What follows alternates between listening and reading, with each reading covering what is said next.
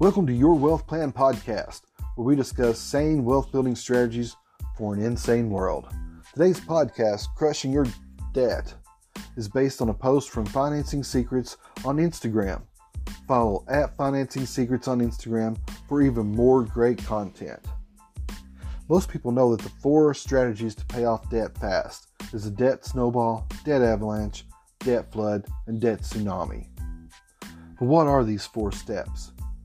And how can you implement them in your life? The debt snowball, it's best known from Dave Ramsey.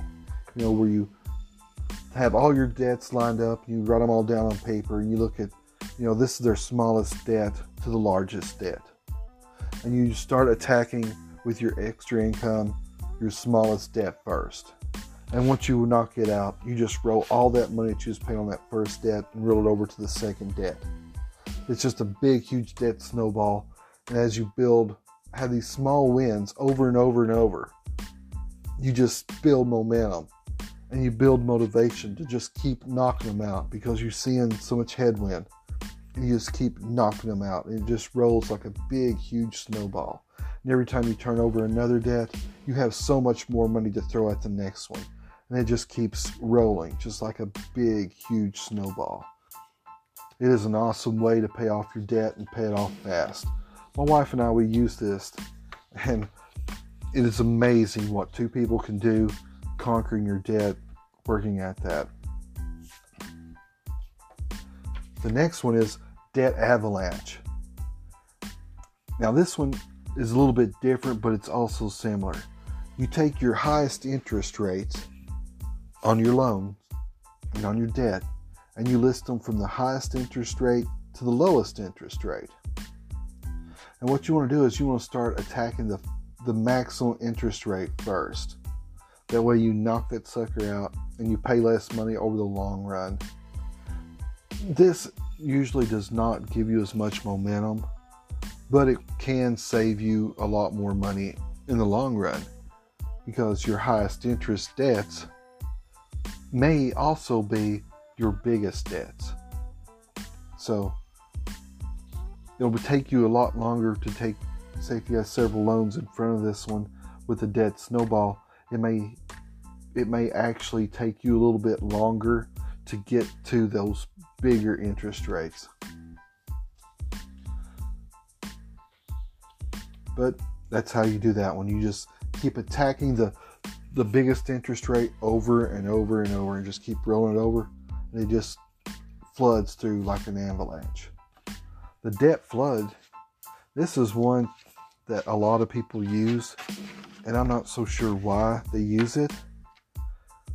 But you just take all your discretionary income that you have left over and you just apply it evenly across the board you know, say you get some inheritance, a bonus money, how you won last night at bingo and you got a thousand dollars in your pocket. You just divide that up amongst all your debts and just pay it all off evenly. You know, this would work good for people with very low debt, with very low interest rates that have very high income. This would help you kind of just pay down some on all of them, but it's not really going to give you a lot of headwind. It's just going to uh, you know, it's going to attack it a little bit, but it's not going to aggressively attack it. Not like the debt snowball would. And this Financing Secret says is his idea the debt tsunami. Wipe out all your debt with one lump sum. Now he's talking about, you know, winning the lottery, getting an inheritance. But Dave Ramsey talks about this as well. But he doesn't call it the debt tsunami he says, you know, you know, if you get an inheritance, pay off all your debt. You know, wipe it all out. Then start building wealth. You know, if if you have more than one car, you know, and you don't need an extra car, you know, take and that car would pay off your debt, or say that car is the debt, as a lot of people are are facing right now. Uh, you know, pay that sucker off, sell it, pay that sucker off, get rid of that debt. If you can, if you have other means of transportation.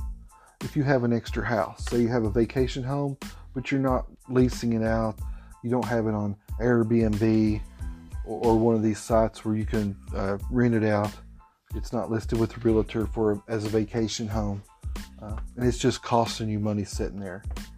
Yeah, it's probably building value, but if it's if you're in debt for that house and it's costing you a lot of money, you can always sell that house and use that to pay off your debt. You know, real estate that that is a tough one. That would be a very hard choice. That's why all of these systems are best left up for you. You can't just take my word for it. You have to know what's best for you and what's in your financial, uh, what your financial situation is, what your goals are. It would be hard for me to sit here and say, "Yeah, sell that house that you inherited from your great grandpa," even though that may be your home place. That may be the place where your family gets together for Christmas for generations to come. You know, that's uh, you have to make those decisions yourself. There's there's just too much to uh, building a wealth plan that suits you, that suits your needs, your wants, your goals, your ambitions. That you just can't get from a book or from someone else. Now you might be able to take segments from different individuals, Dave Ramsey or or Warren Buffett or any of these other guys, Elon Musk, and you might be able to take them and, and be like, hey, uh, I can utilize that in my wealth plan. But no one one person is going to be able to give you your wealth plan. In conclusion, it's hard to build long term wealth with a lot of debt on your balance sheet. So you have to do whatever it takes to crush your debt. The quicker the debt is gone, the faster you can build your wealth plan. You know, you just can't you just can't build it. It's just not sustainable. I see so many people thinking, "Oh, I'm going to save 3 or 4% in my 401k over the next 40 years. And then I'm going to have enough money to retire on." You see them getting to retirement age, and they got 2 or 300,000 left in their you know, in their 401k. They're thinking, okay, I'm going to retire and I'm going to live for the next 20 years off this. A good, I mean, it would be very, very bad. But a, a, a heart attack or some kind of stay in the hospital would wipe out that money in no time. An illness, you know, that, that you didn't plan for could wipe out that kind of money just overnight. All that money could be gone say you get injured and you have to go to a nursing home, you know, that money will be quickly gone. So you have to save a whole lot more than just 3 or 4%. A lot of people read the book uh, The Wealthiest Man in Babylon, you know, where he teaches you to save 10% and send that money out to make more money. Yeah, that's a great idea. But that may not be a significant way to build real lasting wealth to ex- to to achieve something significant. You may have to save 50% of your income. When i wrote the book your wealth plan fueled by dividend stocks that was the one thing I, I was talking about i was i was looking at mainly younger people getting out of school facing $100,000 in student loan debt. And I was comparing that to people who just went out and got a career and started working and was making twenty to forty thousand dollars a year versus adding up, you know, twenty to forty thousand dollars a semester in, in student loan debt, depending on their, you know, what they were going to school for, and how if they stayed at home, they could take all that money. They could work 70, 80 hours a week. And I know that sounds like a lot. That's not what anybody wants to hear. Everybody wants to hear get rich quick. That's what sells. But that's not real life. Real life is work. And, and, and you got to put in the work. You have to commit to it. So I was, you know, when I wrote that book, I had in mind, you know, the students staying home with their parents for a few more years, four or five more years and just working their butts off and throwing all that money into their either a business or you know, a, a, an investing plan or whatever. My focus is dividend stocks. But you take all that money, you take living on living at home with your parents, saving 50 to 70, uh, even 80% of your income, and just letting that roll over and roll over and roll over and creating a huge, huge snowball of just dividend income and everything else. Imagine in four years' time if you had a dividend portfolio paying you $20,000 a year versus coming out of college with $100,000 in debt. You know, I, I don't know. No one knows what the future performance of the stock market will be or, or, or any individual stock. A lot of people claim they do, but really no one no one really knows. You just can't predict those kind of things. You can't predict that the dividend's going to go up or going to go down. Only thing you can do is just do the best you can do. But having said that, you've got to stay out of debt. You've got to live below your means. You've got to put in the work. And even doing that, you may want to combine your debt snowball with the debt tsunami. Know, say Dave Ramsey talks about this too. He talks about how when you're attacking your debt, you know, you got all this stuff sitting around the house that you don't use. Have a yard sale, sell it. Dave Ramsey says, sell so much stuff that the kids think they're next. You know, how you do it? Sell what you don't need. Why pay for storage booths? I don't know how many of my friends that have storage booths plumb full of stuff. What are they going to do with all that stuff? They don't use it. They're paying a monthly fee every month for a building, for a storage unit to put stuff in that they don't even use. I'm, I'm pretty much guilty myself. I have a building out in the backyard that I have stuff stored in. We store for Christmas. Come Christmas time, all the different seasons, we'll go out there and we'll get it out, decorate everything up, put it back in there till next year. You know. But anyway,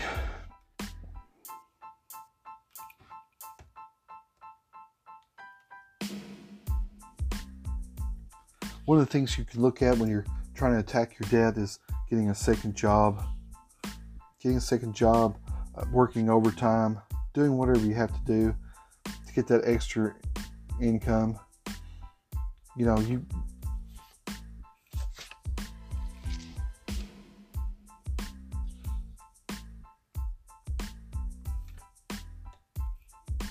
you may have to work, you know, a lot of overtime, you know, you may have to deliver pizzas. You may have to, you know, start some kind of side hustle. Maybe you have a talent or or a hobby that you like that you can monetize. Uh, you know, it's important to throw all that money at your debt when you do this, though. You do not want to take on a second job and not utilize that money to the best ability, you know, to the best of your ability. You know, if you take that money and you raise your standard of living, you're really defeating your purpose. You must I mean, you must take that money and throw it at your debt to eliminate it as fast. You've got to commit to getting rid of your debt. You know, if you're going to build anything significant, you just got to get rid of that debt. With that being said, the majority of your income should be going towards wealth building. You know, whether it's your business or whether it's investing in the markets or real estate, crypto, precious metals, or whatever. You know, you've got to once you get that debt paid off, you've got to focus that money. Um, you know, you're not going to get there with 10%. You know, like the the you know the richest man in Babylon. You're just not going to get there. Cost of living is too high today.